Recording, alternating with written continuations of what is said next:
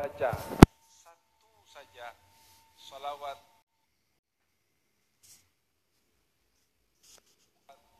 jazallahu anna sayyidana Muhammadan sallallahu alaihi wasallam bima huwa ahluh satu kali dibaca maka akan ada malaikat yang merasa capek karena satu kali dibaca seribu pagi nanti akan ditulis pahala oleh Allah Subhanahu wa taala.